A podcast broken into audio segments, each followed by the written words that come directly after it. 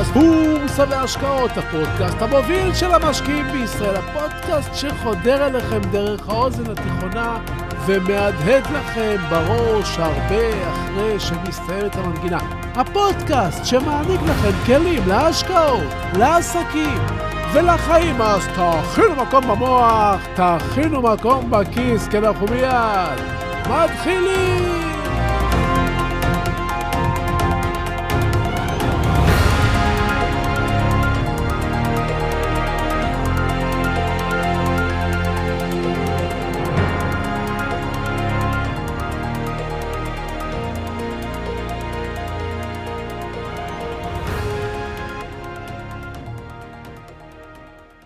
בשנת 1983, כשהייתי בן 16, התחלתי להתעניין בבורסה. אספתי ידע ונתונים וניסיון כמו נמלה. גרגר אחר גרגר מילאתי את אסם הידע שלי. בתקופה שלא היה אינטרנט ולא היו ספרים בתחום בעברית והעיתונות הכלכלית הייתה רזה, היה קושי רב למצוא מידע.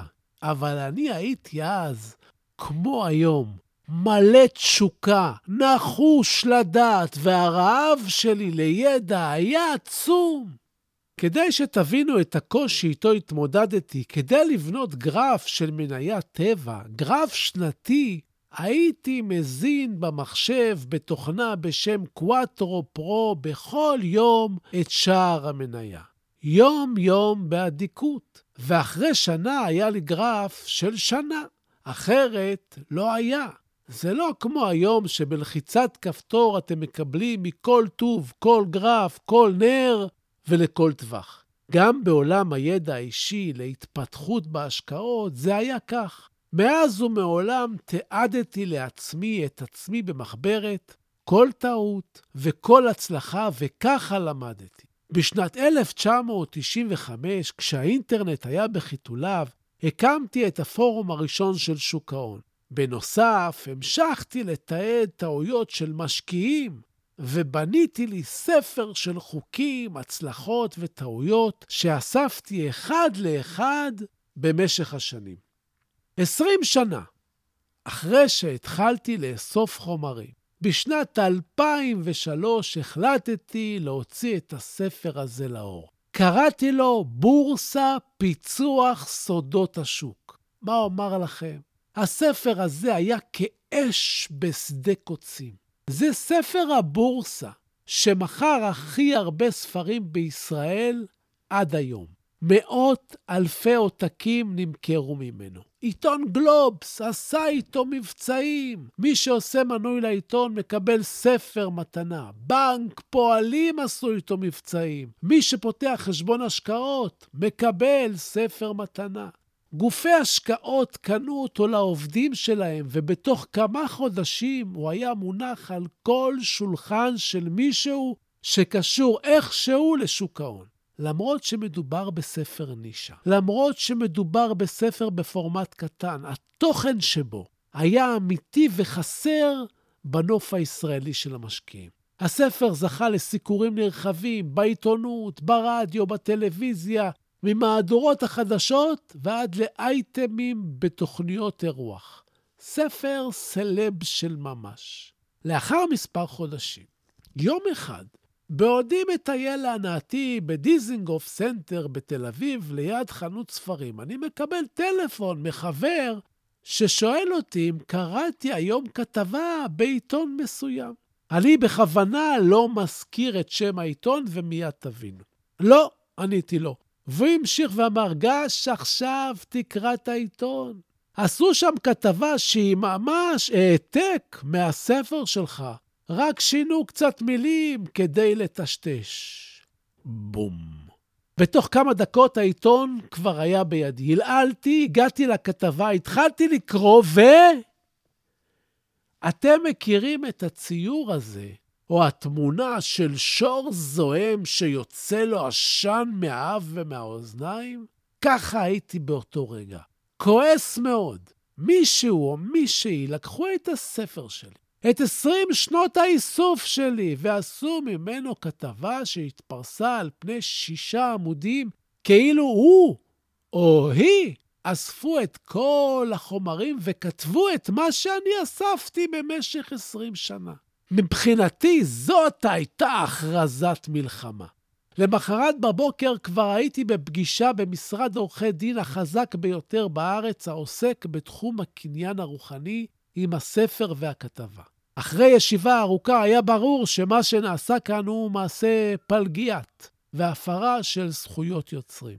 יהיה צריך לשכנע את השופט ולהסביר לו, אמר לי עורך הדין שלי. זה לא יהיה קל, כי רוב השופטים לא מבינים בזכויות יוצרים, אבל יש לנו כאן חומר חזק. סיכמנו את הפגישה.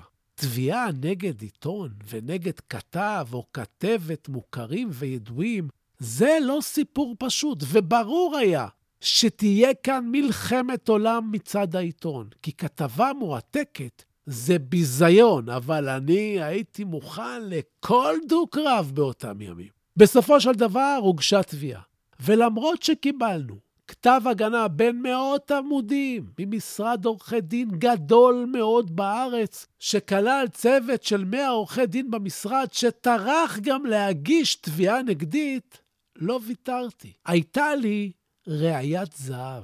כי מעבר לכל ההסברים המשפטיים, כשישבתי וקראתי וחשבתי, הצלחתי למצוא משהו מדהים. ראיית זהב ממש. וכשהיא עלתה בסוף החקירה, והחקירה הנגדית בבית המשפט, אותה ראייה גרמה לשופט לפנות לצד של העיתון והעיתונאים הנתבעים ולהציע להם הצעה שלא יוכלו לסרב לה. להצעה הזאת קוראים 79א. המשמעות היא שאם אני אסכים, השופט יגזור לטובתי פיצוי כספי הולם, אבל מהצד השני, אני אסכים שלא יהיה פה פסק דין מרשיע שיבזה את שמם של הנתבעים והם לא יתלכלכו בפומבי. פשרות לא מפורסמות. גם לנצח צריך לדעת. ולמרות שההצעה הכספית שקיבלתי בהליך 79א הייתה יכולה להיות הרבה יותר גבוהה אם הייתי מנהל את המשפט עד הסוף, החלטתי לתת לעיתון ולכתב או הכתבת המעתיקים מוצא של כבוד בפשרה. ברגע שהדיון המשפטי מסתיים בפשרה כזו, זה לא מטיל כתם על עוברי העבירה. הייתי סבור אז שהם למדו את הלק. אני קיבלתי פיצוי נאה מאוד, ואפשר היה לנהוג באצילות, ולסיים את זה בנקודה הזאת, וכך היה. מה הייתה ראיית הזהב שלי? או, oh, בדיוק, על זה רציתי לדבר איתכם. שלום, וברוכים הבאים לפודקאסט בורסה והשקעות, הפודקאסט המוביל של המשקיעים בישראל. והיום נדבר על המוח, על מחשבות, על השקעות, וכמובן על דברים שומטי לסת, אז תהיו ממוקדים. תכינו מקום במוח, תכינו מקום בכיס, ואנחנו מיד ממשיכים.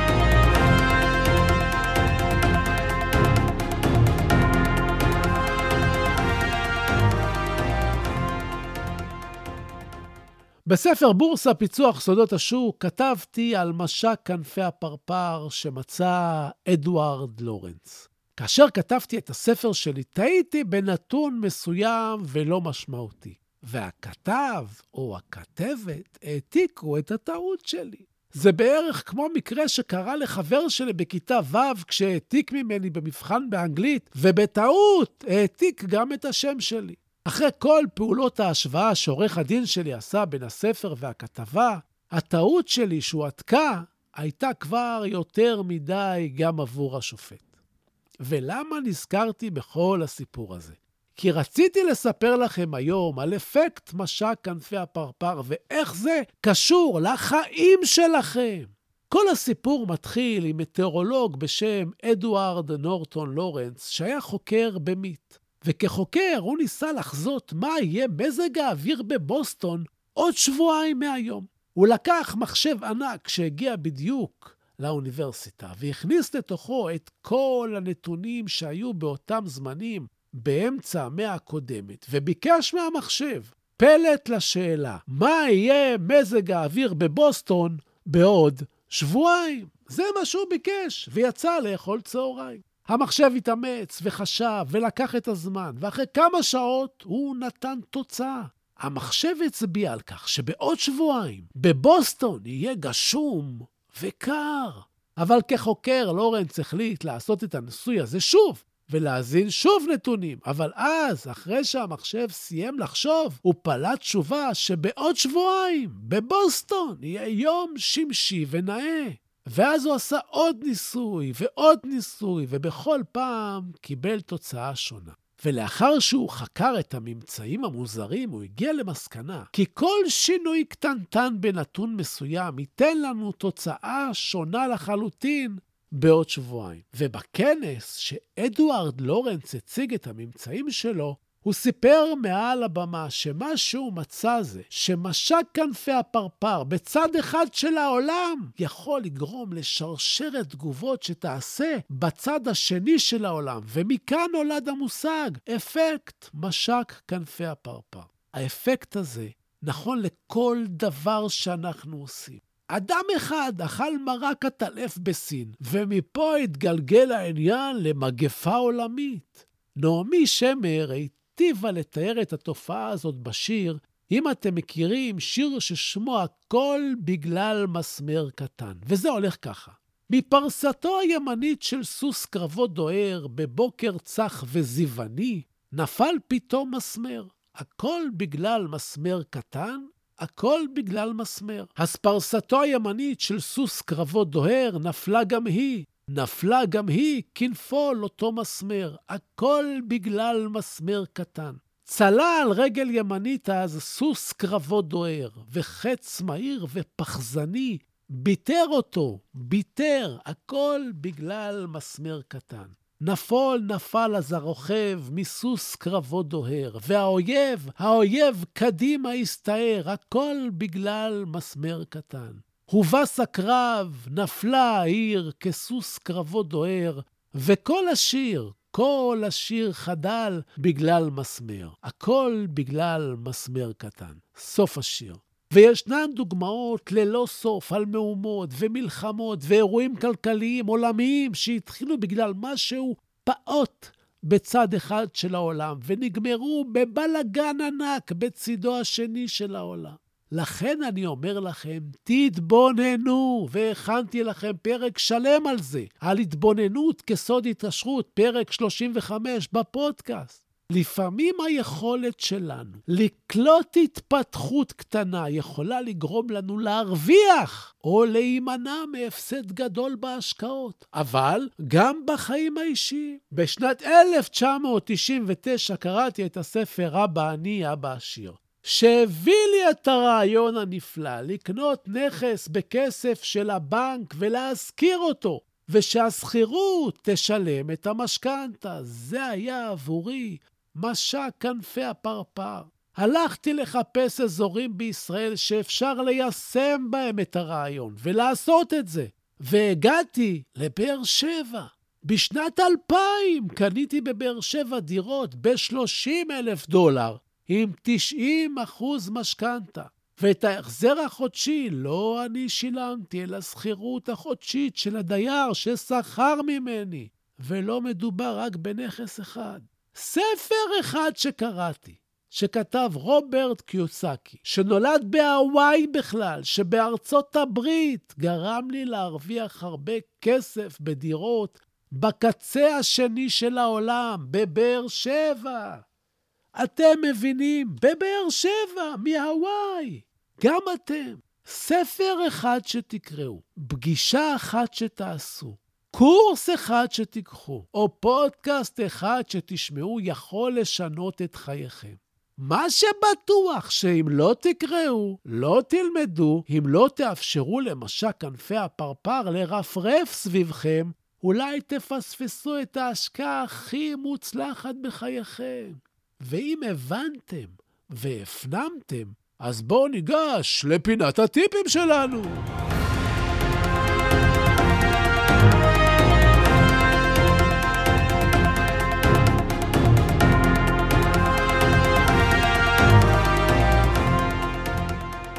שימו לב שזמנים משתנים. לפעמים השקעות המעולות של אתמול הופכות לא רלוונטיות. בשנת 2020 מניות שעסקו בתקופת הקורונה או במטליות לחות או במסכות עלו וזינקו, ואילו מניות שקשורות לתעופה ותיירות נמחקו. מניות של חברות שמכרו ברשת זינקו, ואילו חנויות פיזיות דיממו.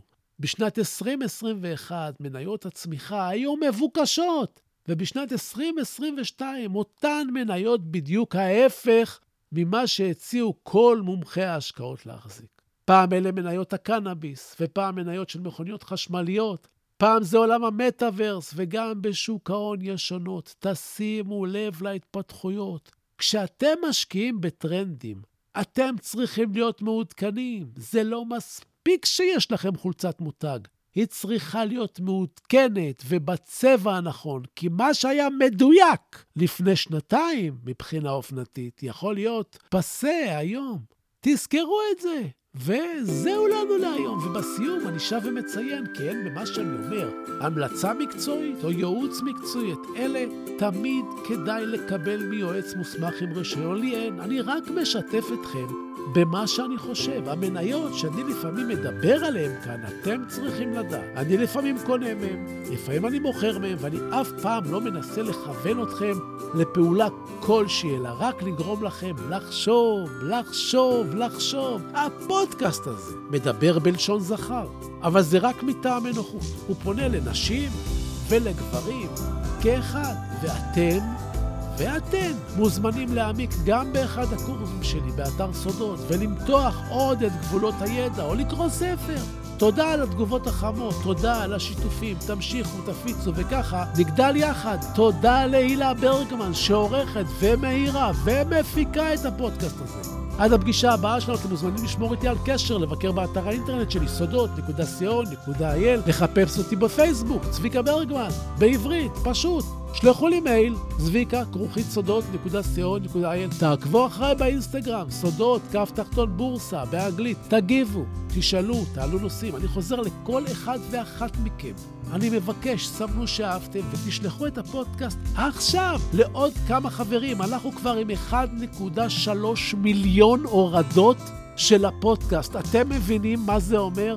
כן, אני רוצה עוד מאזינים לפודקאסט. תעשו השתדלות, תפיצו. תודה רבה שהאזנתם לי. אל תשכחו להירשם לקבלת עדכונים באפליקציה שאתם מאזינים דרכה. ככה בכל פעם שעולה פרק חדש, תקבלו הודעה. תהיו טובים. תעזרו למישהו שצריך. תעשו משהו טוב גם לעצמכם. תלמדו משהו חדש, שיהיו לכם בשורות טובות. הלוואי שתתעשרו בהקדם. בריאות! אני צביקה ברגמן, ואנחנו ניפגש בקרוב!